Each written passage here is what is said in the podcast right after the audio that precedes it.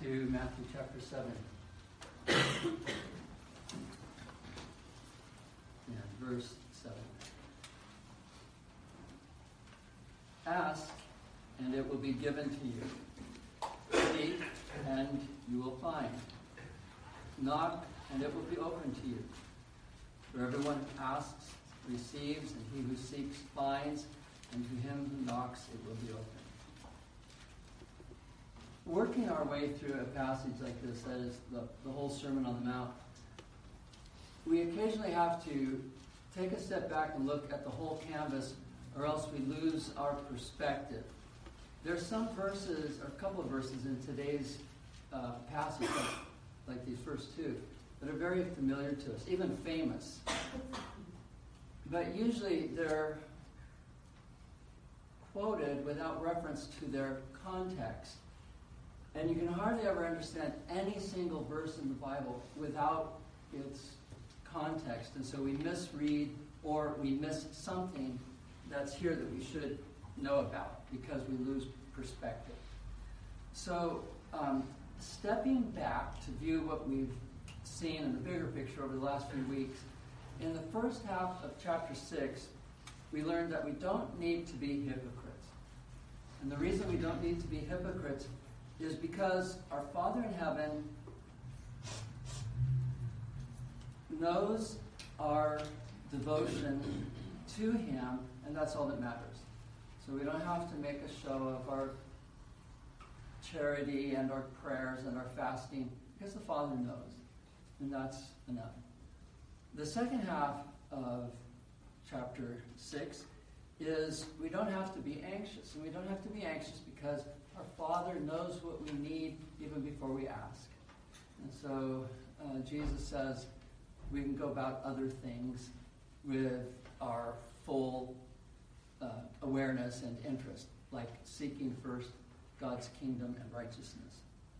And now in uh, chapter seven, in the first six verses, he says that we don't need to judge others. And today we're going to find out why. We can go to God with whatever concern or need that we have. And basically, that's why we don't need to judge others. What motivates a person to crit- critique and condemn others? Like, what motivates you when you condemn others? uh, what was that? Feel better about myself. Exactly. That's exactly one of the reasons we condemn others. Many do it to feel better about themselves. You saw my notes. um, I can tell you that many people who judge others do it because they feel insecure, that they're socially awkward, you know, they have trouble uh, making friends or being recognized. They feel unimportant or overlooked, and judging others gets them attention. Uh, the attention of those that judge, especially. Uh, so they expose the flaws of others uh, in order to exonerate themselves. Uh, say, well, look at them. You know, uh, you, you don't accept me, but look at them. They're, they're not even true Christians. There are others who who judge that are trying to... Um, trying to prove something, prove something to themselves or something to everyone else. Um, and it's not just they're trying to prove that they're right and other people are wrong, but prove that, that they're the experts. And so we really should listen to them because they know. And instead of ignoring them or, or just writing them off or saying, well, they're kooks, um, if, if they have a really good, you know, argument in which they're judging others, Uh, they give us the impression that we really should pay attention to it, because if we don't, we'll fall into the same traps as those they judge. Some people judge because they have an inflated ego and they really believe they are God's answer to the twenty-first century. Um, they believe that, that they've got it all right and everyone else has it wrong, John McArthur. And um, say that out loud. Um, You know, Paul, Paul says in uh, First Corinthians eight, now when it comes to idols, we all know some things. We all know that we know some things. And he says, and knowledge puffs up, but love edifies. Knowledge inflates the ego, uh, or it can. Um, but love builds up. Uh, I, I'd so much rather be corrected by someone who loves me and wants to build me up than someone who judges me and just wants to tear me down. Do we never judge? No, we, we went over that a bit last week. I think, I think how I want to live is this way. I don't want to condemn, but I don't want to condone. And I think the way to walk that path is through love. I don't need to condemn you. I have no need to that to do that. In fact, God said, uh, hey, Chuck, I'll handle that. Um, I, I'm taking that responsibility from you. You don't have to condemn anybody. You don't have to judge anybody. But I am giving you the responsibility of loving everyone. So I don't have to condone either. I don't have to say, well, what you're doing is perfectly all right, if it isn't perfectly all right. Um, but again, I don't have to say what you're doing is perfectly wrong either. I can, I can just be there, the person God wants me to be, and love in the ways that He wants me to love, and we'll talk about that. And um, let the Holy Spirit do what Jesus said He would do. He'd come to convict the world of sin and righteousness and judgment. We, we do not need to equalize the imbalances in society by judging others, or feel uh, better about ourselves by putting others down. We can take our psychological issues and our social problems to God. We can ask, we can seek, we can knock. Um, we can come to God with everything and discover that He is not only equal to everything, but He Himself is everything. And I think that when God is our everything, um, judging others is easier to let go of. You know, um, why? Because there are people that I have prayed for, not nice prayers. And, um, I mean, if the Lord answered them, they'd be suffering terribly. But, um, but you know, I, I, I felt like I've got to take this attitude to God. And I'm not ready to repent of it. I'm just ready to see something done about this. And um, I've taken it to God, and I've gotten the impression from God that He enjoys that person. That that person has a story that they tell all the time, and God likes to hear that story. He likes the story of that person's life.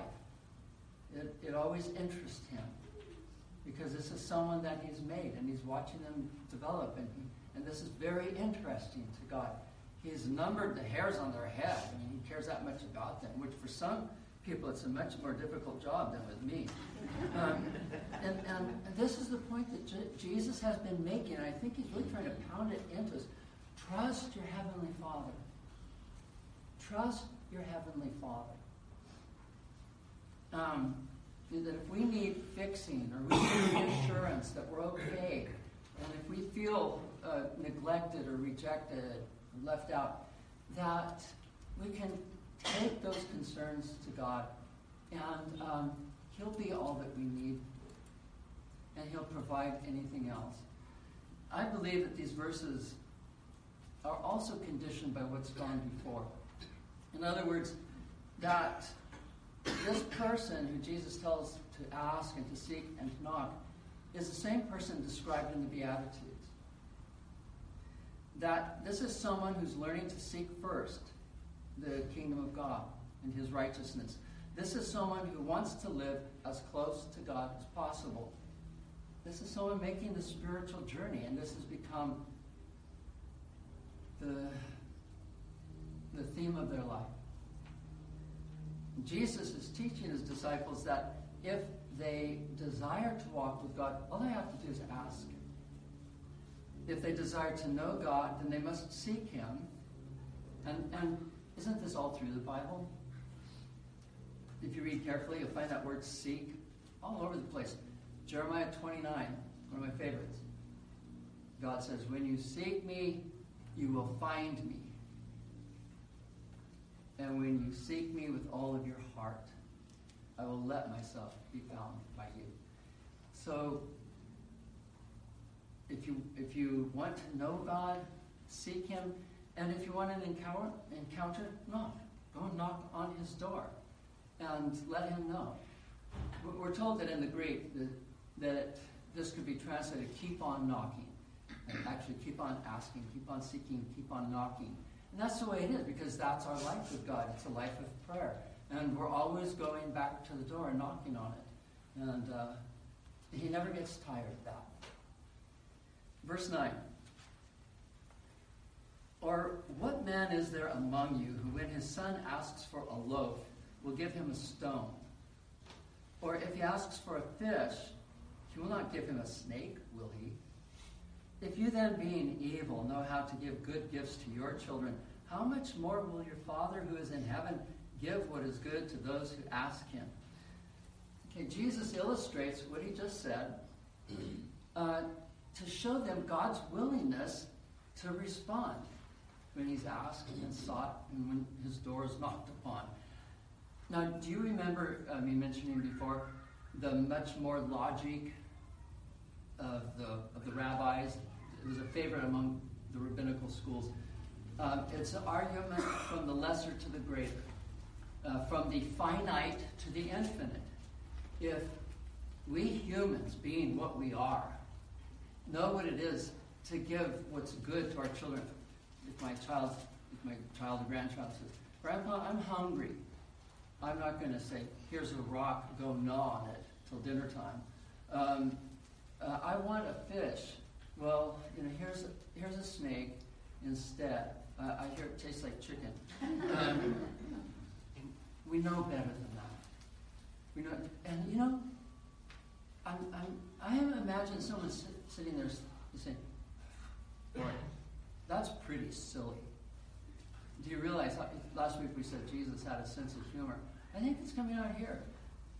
That's silly to say such a thing. No, no loving, no decent person would do that. He says, that's right. And you, being what you are, you know this. And how much more your Heavenly Father gives what is good to those who ask. This is the third time Jesus has said something like this. He, he said before, your Father knows what you need before you ask. In verse eight of chapter six, he said, your Father knows that you need all these things that the Gentiles seek after. In chapter six, verse thirty-two.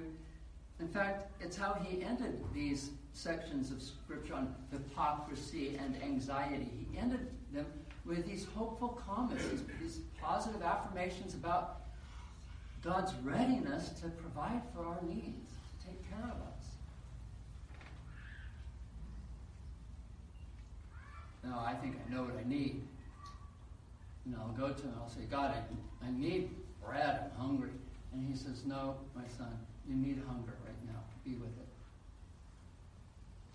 it. I need someone to come along who, who really loves me. No, you need to just need my love for right now. I'll bring someone along when the need is real, but the need, the real need right now is me. He always wants to fill those those places in our life. He always wants to, to be the first one that we turn to, not the last resort. So he urges us on. What do you suppose Jesus is doing here?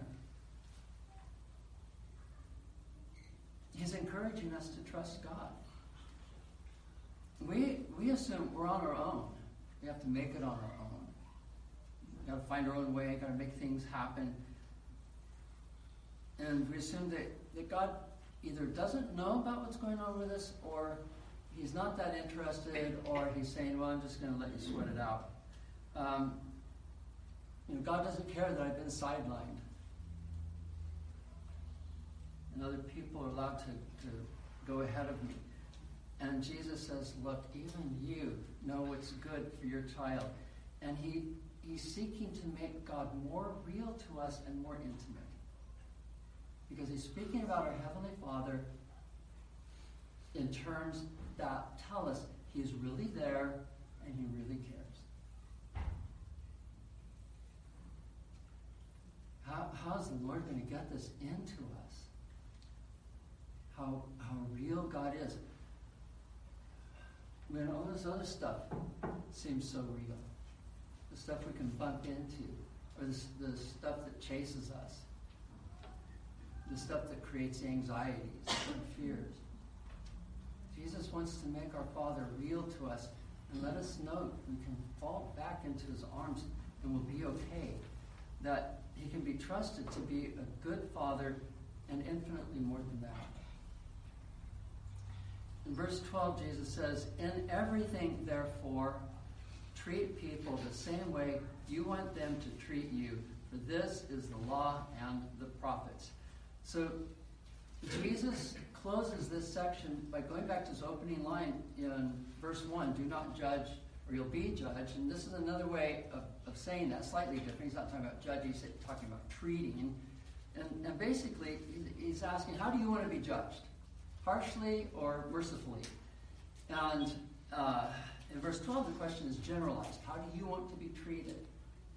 Well, there's your protocol for how you're going to treat others.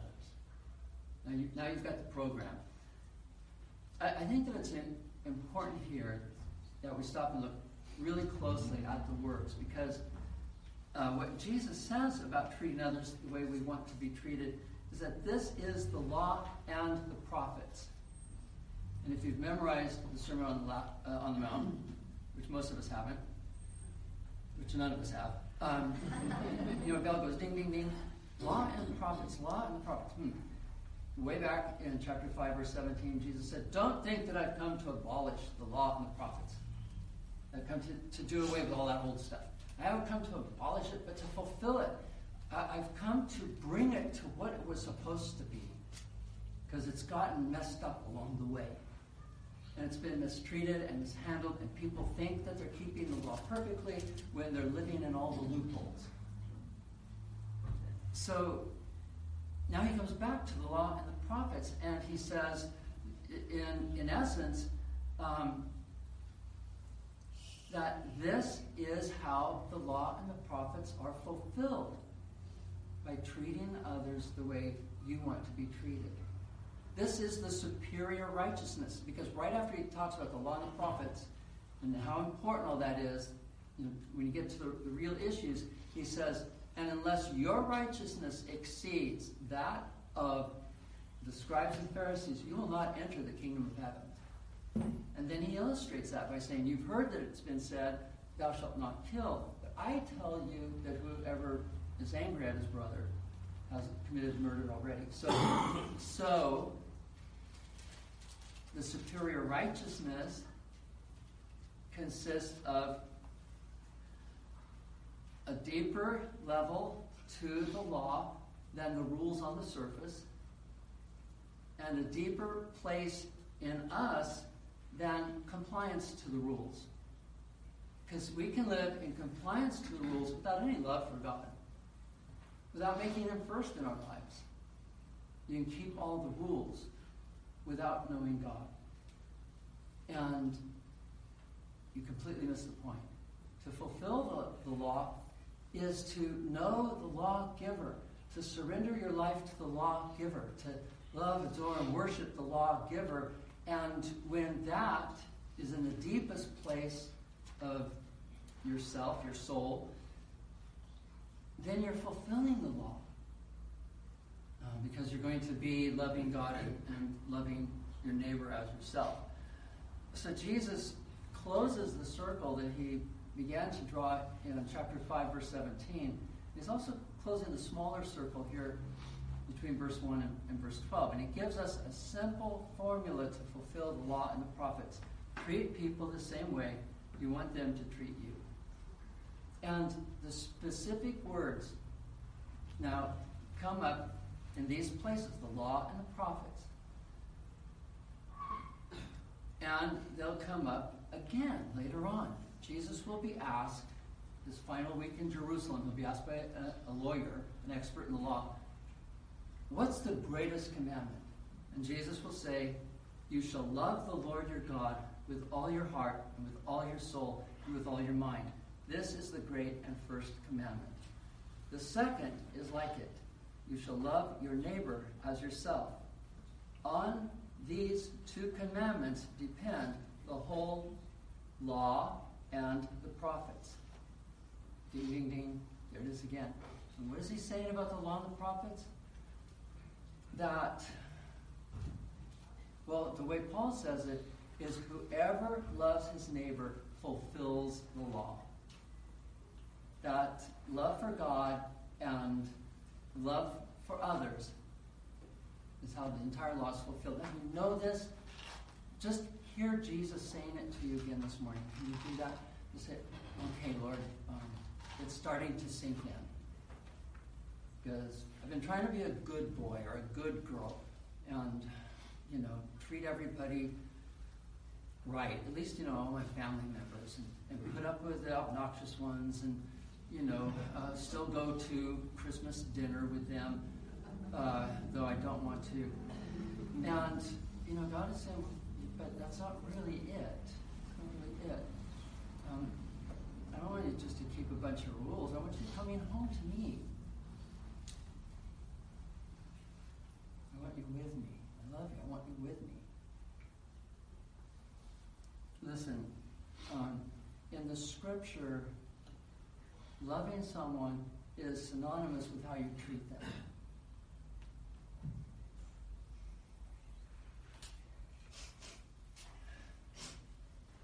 In this regard, actions really are louder than words. John said, little children. And this is great, how he positioned, he's an old, old guy, and to him, everyone's a little child. Um, I'm always wanting to refer to, yeah, this young man, and I think, well, he's in his fifties. But to me, he's a young man.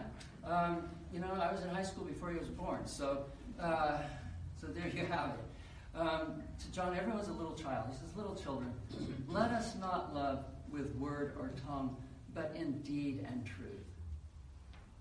And he's saying, love is not about saying, I love you, or giving compliments. It's about the way we act towards others. Our faithfulness to them. That's the truth. It's like asking and seeking and knocking. The emphasis is on doing.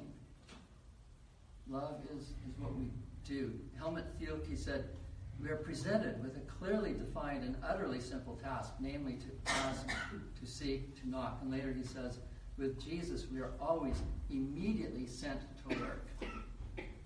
When Jesus says love one another, he's sending us off to work.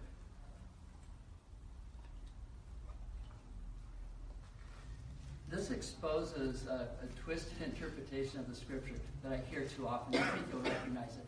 Someone will say, well, how can I love others as I love myself if I don't love myself? Hey, I can tell you, you love yourself. Um, uh, oh, but you don't know how depressed I am and how much I hate myself. I know about depression. And I know that I would not have hated myself so much if I didn't love myself so much. I know that doesn't make sense, but I love myself so much that I hate to see what I've become. I hate to see what I've done. I hate to, to believe this about me, what I see. And it feels insurmountable. And so I get depressed because I love me so much. um, okay, I don't think I have to prove this. But someone, someone has said, the problem is we love others as we love ourselves, and that's how we, we treat others, the, the way we treat ourselves. Rather badly. And the scripture isn't talking about love as a feeling or adoring. It's talking about, in God's dictionary, uh, doing and treating. So um, God doesn't say, so much do you love me, as what you what have you done for me lately? What have you done for others lately? What have you done that says what's in your heart matches what's in my heart? Verse thirteen. All of this brings us to a decisive point. Enter through the narrow gate, for the gate is wide, and the way is broad that leads to destruction, and there are many who enter through it. For the gate is small, and the way is narrow that leads to life, and there are few that find it. The formula, treat others as you would like to be treated, is simple, but doing it is so difficult that most people give up. I mean, when you really see, treat everyone as you would like to be treated, does that mean I always have to let the other car merge in front of me? I can't just speed up and let them merge behind me? Does it mean I, I always have to, you know, whatever it is, uh, open the door, um, help someone, you know, get in and out of a car if they're having difficulty?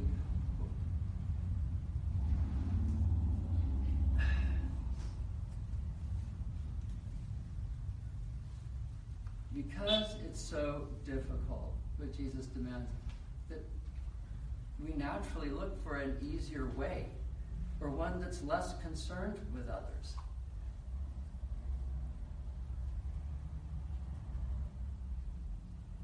People out in the world will say, love is the answer. And it sounds like they're saying, you know, something so true, and, and yes, yes, if only we all loved each other. You know, if, if only we put flowers in the barrel of every muzzle um, that was pointed at us. If, if only we, you know, taught North Korea to love South Korea. Um, it, you know, all the problems would be solved.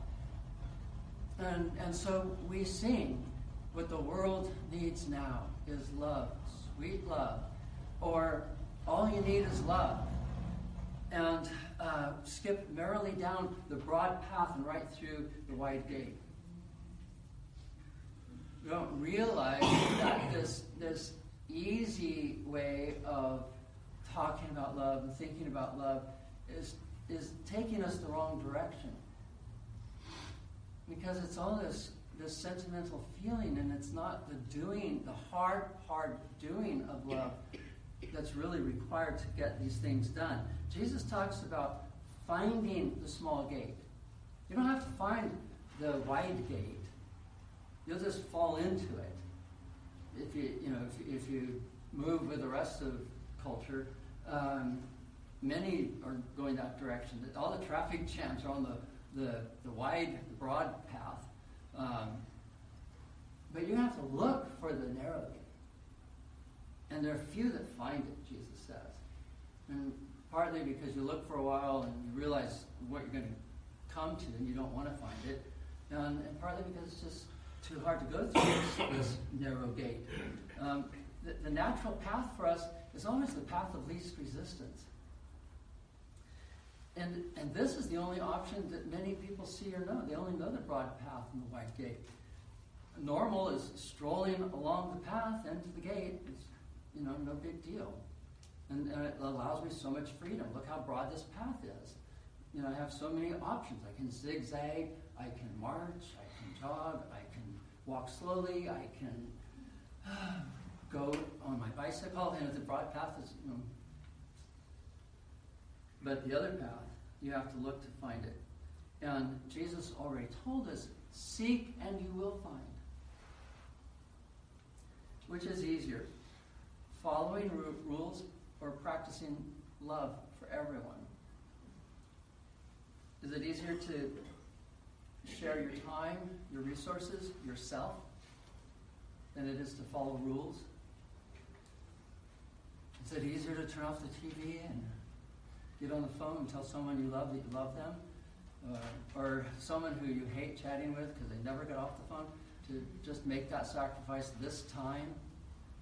Um, knowing that as soon as you dial the number, you're going to be there forever. You know, sometimes God's really merciful that way. You, you make the call, they answer, and God says, good work, child. And the other person says, hey, I'm on the line with someone else. Can I get back to you? You say, yeah, uh, next month will be fine. Um,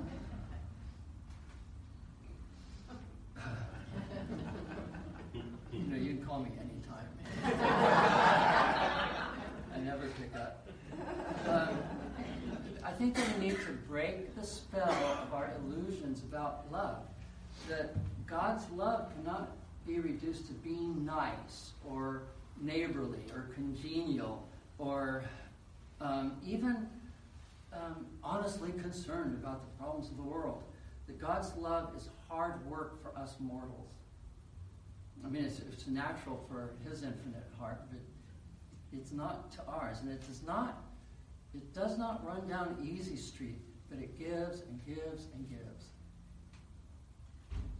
For God so loved the world that he gave and gave and gave. Were the whole realm of nature and mind, that were a gift far too small. Love so amazing, so divine, demands my soul, my life, my all. Helmut Thielicke said, there can be no relationship with the Father that does not also include a relationship with our neighbor. And why did he have to say that? Party crasher. Yesterday, I experienced a little death. Um, it was a death, but it's a little one, okay? So this this isn't, I don't want to blow this out of proportion, make it really big. Um, with Jim, I was officiating Tom Jackson's memorial yesterday. And I was fine. I thought that his family did a beautiful job of eulogizing him. I thought that Karen did a wonderful job of expressing her love for both Tom and and Joe and eulogizing Tom. I thought Jim, Jim did an excellent job, even let him know that afterwards. Um, and I was fine with all of it. You know, there's the hurt. You know, I'm going to miss him. But I'm a professional. And I wasn't there for myself and to become all maudlin. I was there for the family. To bring them comfort and to remind everyone that Jesus is the resurrection and the life. That's my job, and I'm a professional. And I feel like I handled myself professionally yesterday until the videos. And the video at the end, I was still professional. Ah, uh, there's Tom. Love that guy. Gonna miss him. But when towards the end, it came to Tom with his grandchildren on his lap, I dissolved. I, I ached so deeply. Now, part of it is when my grandchildren climb up into my lap, what they're looking for, what they need, and what they find, and what I find. You know, one of my... One of my biggest joys in life. Okay, I don't get out much, but I mean, really. Um, and I thought of his grandchildren. To lose the security felt when held in the arms of unconditional love is a huge loss. The security of being held in the arms of unconditional love. You know, parents have a hard time loving unconditionally, but grandchildren, how how else can you love them?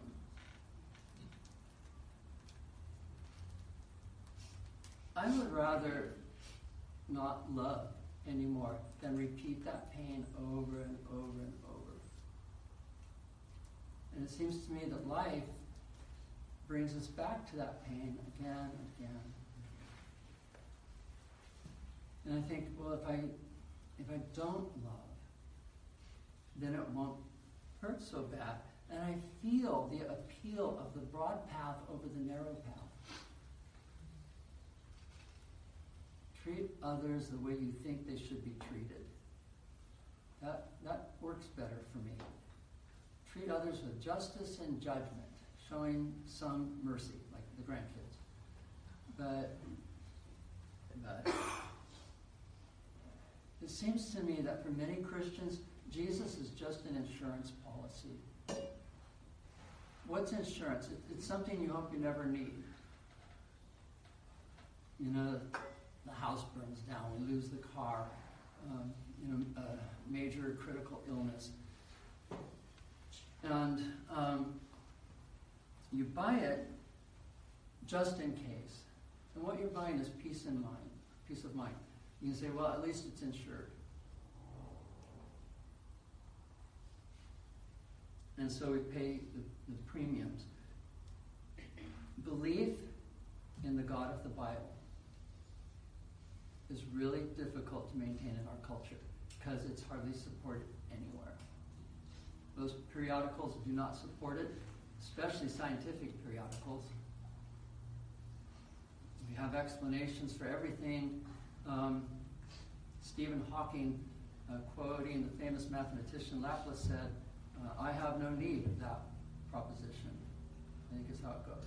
When Napoleon asked him, well, in all these mathematics, where's God? Well, I don't need to add that factor to my equations. And that's where our culture is so much. The, the God bless yous at the end of a news broadcast a lot of times sound very hollow. And it's the only mention of God. It's the only time when, you know, there's even any thought of him, because he's certainly not in the perspective of, of most of what you watch. And definitely not in terms of the producers of the show who are interested in ratings. So we find it hard to believe in God, but just in case it's all true. I mean, e- even though we struggle with, if you ask, you receive, oh yeah, sure, I've asked for a lot of things.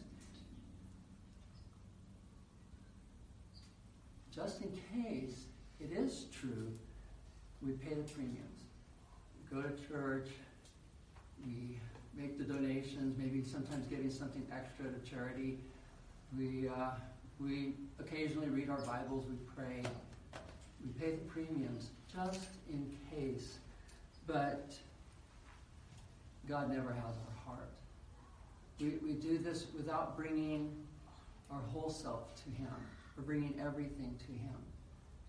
We're paying the premiums and forgetting about him the rest of the time. He's just not there in the heart of everything that we do. So Jesus hands us this dark invitation to enter the small gate, to find it and to take the narrow path and enter the small gate. I call it a dark invitation because the flip side of it is, is very dark. But I want to tell you this. Don't start there. Don't think that the whole Bible is wide, broad is the path and wide is the gate that leads to destruction and many enter there and narrow is the path and treat others as you want to be treated. Don't start there. Start with verse seven. Ask and you shall receive. Seek and you shall find. Knock and it shall be opened to you. For those who ask, receive. Those who seek, find. And those who knock, it's opened to them. Um, don't start with verse twelve. Treat others as you want to be treated. It's, that's too impossible. Uh, other... Look, there are two paths, right? Two gates. You want to go the right path, you want to find the right gate. Ask for directions. Seek and ask for it. And when you reach God's door, knock on it. And let him reveal himself to you. Would you stand, please?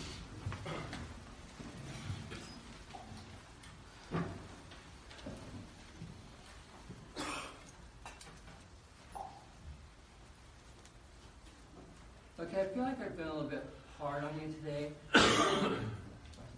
And really, um, I'm much harder on myself.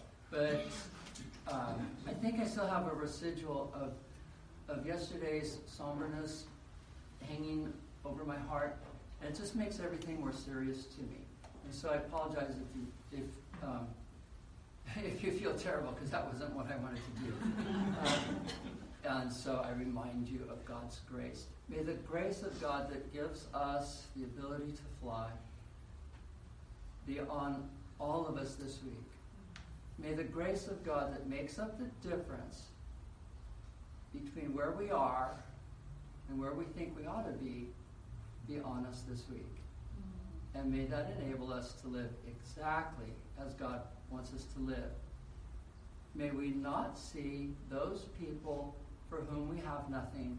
May we see everyone for whom God has given us something, something to share.